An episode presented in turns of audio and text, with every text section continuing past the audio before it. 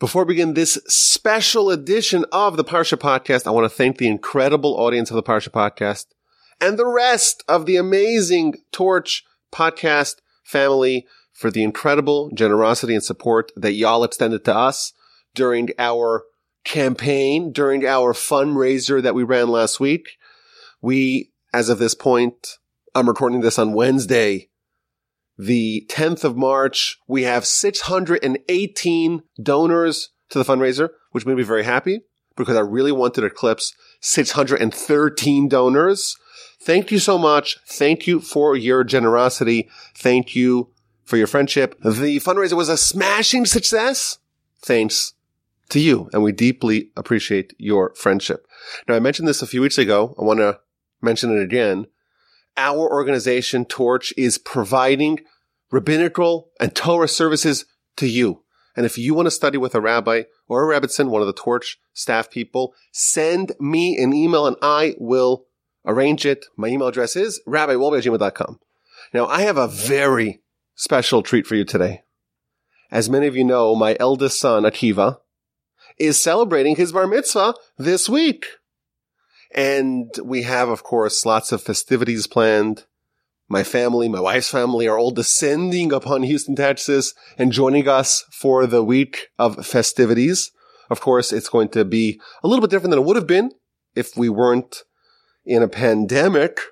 But as is traditional, Akiva is going to be giving a wonderful speech over the course of the bar mitzvah festivities. And he graciously agreed to allow us, his family, his extended family of the Parsha podcast, he graciously agreed to give us a sneak peek of the speech of his bar mitzvah on this upcoming Shabbos Parshas V'Yaakov So he's going to be like the guest host of this week's Parsha podcast. And he's sitting right here with me. And welcome, Akiva, to the Parsha podcast. Hi, hello. How you doing today? I'm having a very fine day, especially because you took me out of school. Oh, okay, that's exciting. So he's gonna be the guest host. I'm gonna be right over here. I might pipe in, maybe yes, maybe no. We are still going to have the A and Q at the end of the podcast. And then I'm gonna have a special mini interview with Akiva, asking him some questions about his upcoming bar mitzvah. And uh, he's just rolling his eyes now. He's like, I can't believe I agreed to do this. Sorry, Keys. It's too late. Okay, with that introduction, here is the bar mitzvah boy, Akiva Wolbe. In this week's Parsha, Parshas Vayakhel-Pekudei, we read about the most important construction project of all eternity. The building of the Mishkan and all its vessels and all the clothing of the Kohen Gadol. Who headed this enormous project? Who was the project manager? A man named Bezalel ben Uri ben Hur from the tribe of Yehuda. His father was Uri, his grandfather was Hur, his great grandfather was Kalev, his great grandmother was Miriam, the older sister of Moses and Aaron. Bezalel was thus the great great nephew of Moses, and they worked together to build the tabernacle. The Torah says Bezalel had a resume packed with incredible skills. He was filled with a spirit of Hashem, wisdom, insight, knowledge, expertise in every craft, a designer, an artisan of metal, gold, silver, copper, a weaver, a stone cutter, a carver of wood. He was also a talented manager of people. He had so many skills. Bezalel had the complete package to oversee this huge project. How did he get his ability? He must have spent many years studying metallurgy and physics and craftsmanship and management, you'd think. But no, he was 13. Probably did not even hit his growth spurt. He was just a kid, yet he, not Aaron, not Aaron's sons, not Joshua, and to a large extent not even Moses, built the Mishkan. The built the edifice on earth where God will rest. It's a sight to imagine a young boy directing hundreds of craftsmen and artisans and weavers, and people working with gold, silver, and wood, and using Gashamir, the miraculous worm that cuts stone. No one beats Bezalel. How did he do it? How did he develop the skills? The answer is that God endowed upon him these skills. It was a gift from above. The Midrash adds that Bezalel's role in building the Mishkan was preordained since Adam, Adam. When Hashem told Moshe to build the Mishkan, Moshe thought he would do the work. He thought he would lead the effort. But Hashem told him no. Bezalel will do it. And then Hashem showed Moses the book of Adam Harishon, who shows that all the generation of the creation of the world took Chiyas HaMesim, the resurrection of the dead, and in every generation it said the kings, the leaders, the sages, the prophets, the movers and shakers. And who else was in that book? Bezalel. He was the one to build the Mishkan. Hashem said to Moshe, Ra'eh karasi b'shem Bezalel. See, I have called my name, Bezalel ben Uri ben Chor. See, look in the book of Adam, who listed under the entry in the building of the Mishkan, Bezalel ben Uri ben Hur. So how was Bezalel able to build the Mishkan? Hashem gave him all those talents, but a question still persists. Why Bezalel? Why did Bezalel deserve this great honor? Of all Israel, of all the bar mitzvah boys, of all the candidates, why Bezalel? Why was Bezalel in Adam's book and no one else? To answer this question, let's ask another question. The Gemara, Brachos 55a, says that Hashem commanded Moshe, he said, Go tell Bezalel to build the Mishkan and then build the vessels. First the building and then what goes into the building. But when Moshe passed this uh, instruction to Bezalel, he switched around. He said, "Make the vessels and then the building." But Bezalel caught on on the mis- mistake and he said to Moshe, "Are you sure you have it right? Usually you build the building first, then you make the vessels." Moshe said, "You are correct. You are Bezalel, Bezalel, uh, in the shadow of God." This is a very problematic Gemara. Why did Moshe flip around? Why did Moshe change the order? If Hashem said first to make the Mishkan, why did Moshe say first to make the vessels? Why did Moshe forget what Hashem told him? Another, did Moshe forget what Hashem told him? Another question. Moshe is very impressed with that Bezalel knew Moshe made a mistake. You must be in God's shadow. You really must understand the will of the Almighty. What's so special about what Bezalel said? It seems kind of obvious. Of course you build the house first and then you construct the vessels that go inside the house. So we have lots of questions. Why was Bezalel chosen to build the Mishkan? Why was Bezalel featured in the book of Adam? Why did Moshe flip God's commandment around? What is so impressive in Bezalel's correction of Moshe? Let's see if we can find some answers. We will tell some stories about Bezalel and his progenitors and see what quality Bezalel had. Again, his father was Uri, his grandfather was Hur, his great grandfather was Kalev, his great grandmother was Miriam, the older sister of Moses and Aaron. When we study his antecedents, we see a striking pattern. Let's start with Hur. The Midrash Shemos Rabbah 48.3 says that Bezalel became great because of his grandfather Hur. When the, when the Jews, Jewish people wanted to make the Egel, the golden calf, Hur tried to stop them and they murdered him. Says the Midrash, Bezalel is a reward for who stood up to the mob and defended God's honor and refused to make a golden calf. The Midrash gives a mashal, a parable a king about a king whose servants revolted against him. But one officer may remain loyal to him and fought the rebels. The loyal officer was then killed by the rebels, and the, when the king stamped out the rebellion, he gave the, all the loyal officers' children important promotions and offices. So to Hur, when the Jews rebelled, Hur was loyal to God. When there was a nationwide insurrection, Hur stood firm. Hur was not swayed by the mob, and he died a martyr, standing up for God's honor, and God promised, I will repay you. Your grandson will be the one to build a Mishkan. Hur did not follow the ground, the crowd. Hur did not accept things unquestioningly. This is, that is Hur. Let us go generation up. Kalev. Did he have the straight? Did he stand up the mob? You bet. When he was sent with the spies to scout the land of Israel, ten of the spies came back with slanderous accounts of the, of the land, with intention of frightening the nation and sending them back to Egypt. And Kalev risked his life and stood up to Bob and said, no. What about Miriam, Bezalel's great grandmother? Again, the Midrash attributes Bezalel's greatness to her. The Paro said, murder the babies. Miriam said, no. God said, I will give you a descendant full of wisdom more than anyone else. I will give you Bezalel. Begin to see a pattern. Bezalel's grandfather, Hur, said no to the people who want to make the golden calf. Bezalel's great grandfather, Kalev, said no to the spies who wanted to slander the land of Israel. Bezalel's great grandmother said no to Paro when he wanted her to kill innocent babies. Three of Bezalel's ancestors were willing to forfeit their lives and stand up for what they knew was correct. And the product of that is Bezalel. But there's more. The Gemara, Sotah 12a, tells us a story about what happened when Paro decreed that all the male sons must be thrown into the river. Tells us that Amram, the father of Moses, Aaron, and Miriam, was the leader of all the Jewish people. When he saw what Paro did, he said, we cannot have any more children born and to be killed by Paro. So he divorced his wife Yocheved. When the rest of the people saw Amram, the greatest divorcing their wife, they also divorced their wives as well. Amram was the greatest leader of the Jews. And he made a calculation. If we have children that we murdered, it is futile to bear children and he divorced his wife. Seems pretty logical. And then the entire nation agreed with him and also divorced their wives. What happened next? Continues the Talmud, his six-year-old daughter Miriam told him, You're worse than Paro.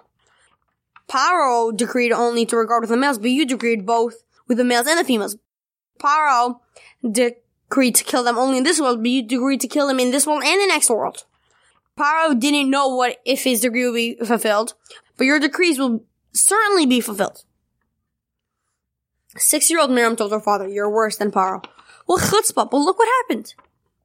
Amram accepted his daughter his daughter's words and remarried his wife.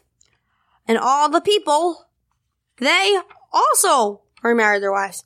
What a remarkable story about Batzal's great grandmother. In this story also, Miriam stands up when she sees something wrong. Her father was the greatest leader of the people, and in her opinion, made a mistake. And she was correct. Her father indeed made a mistake and reversed his decision. But here's the amazing thing. Miriam noticed the mistake, and no one else did. They simply all copied Amram and did not critically examine his de- decision. Miriam stood up to power despite the danger. But it was not only to tyrants that Miriam had the courage and clear thinking to note when something was amiss. Miriam stood up to her righteous father when no one else did. This brings us to Batzalel. Batzalel comes from a long line of people of courage and determination and conviction and strong principles who don't just follow others blindly, who don't just copycat. Batzalel comes from people who do not sit idly when they see something wrong. They act, they resist, they question, they protest. And as a result to who his ancestors were, Batzalel merited to be the one who God, that God gave all this wisdom. But there's one more thing. There was only one more thing that Batzalel had that clinched his standing. Moshe is told by Hashem, tell Batzalel, build the Mishkan and then build the vessels. But Moshe switches it. He tells Batzalel first make the vessels, vessels and then make the Mishkan. This was a test to see if Batzalel has the midos of Hor, Kalev, and Miriam.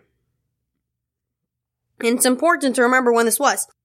This was after Moshe came down with a second Luchos, and his face was glowing, as bright as the sun. Even his older brother, Aaron, was scared to come close to him.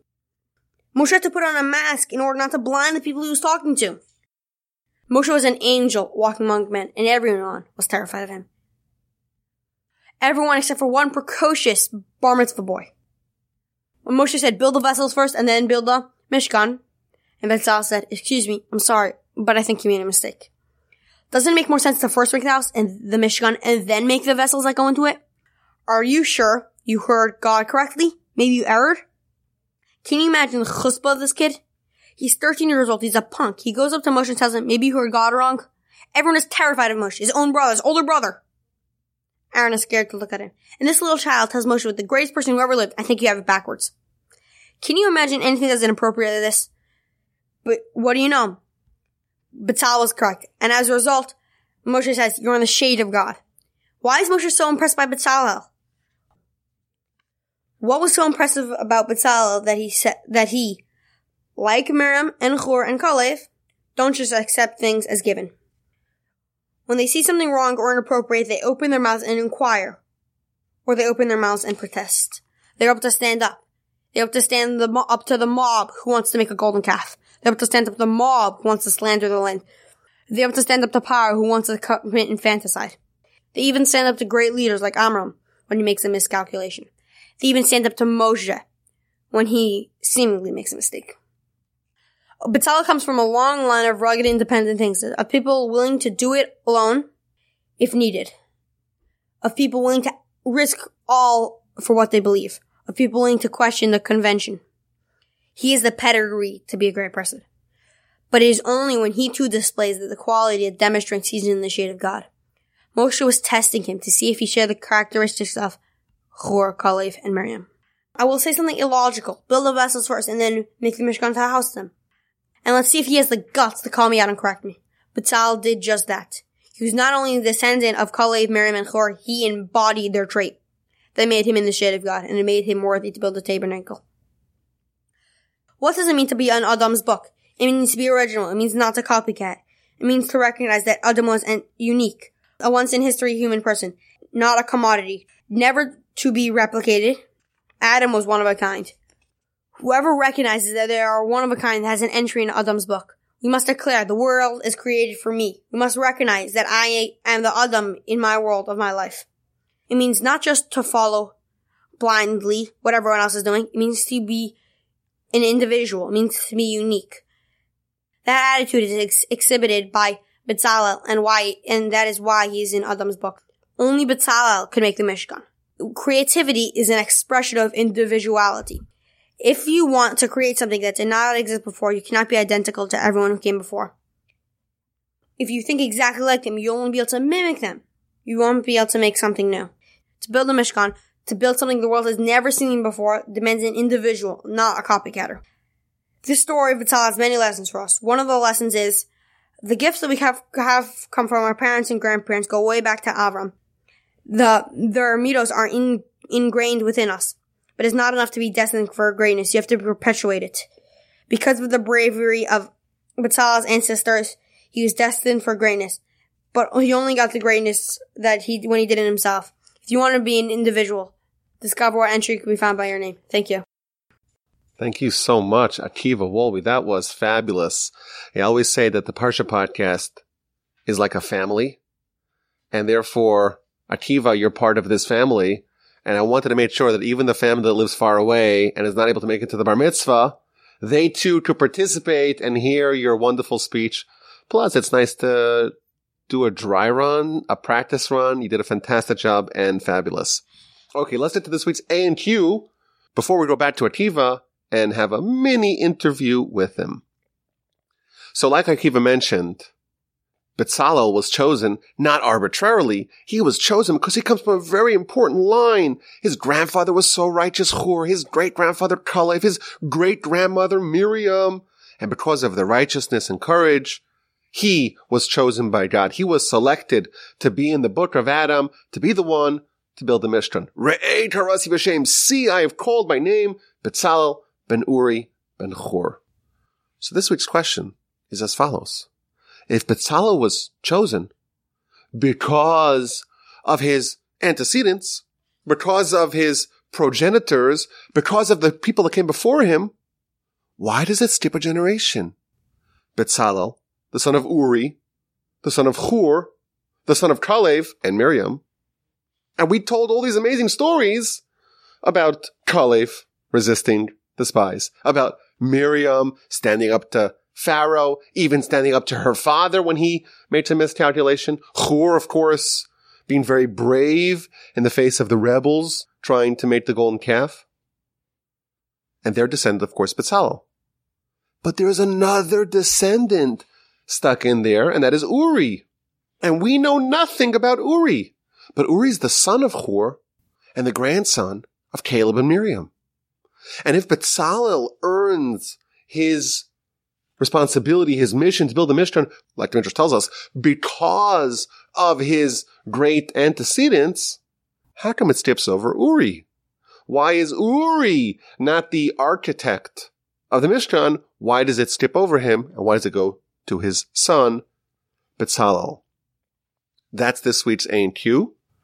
And I suspect that it might have something to do with the fact that Bezalel was only 13 and perhaps at the time of the golden calf, he was still a minor, and therefore only Bezalel could build the Mishkan, but not his father Uri, who shared perhaps those same qualifications, those same qualities as a descendant of Miriam and Hur and Kalev, Caleb.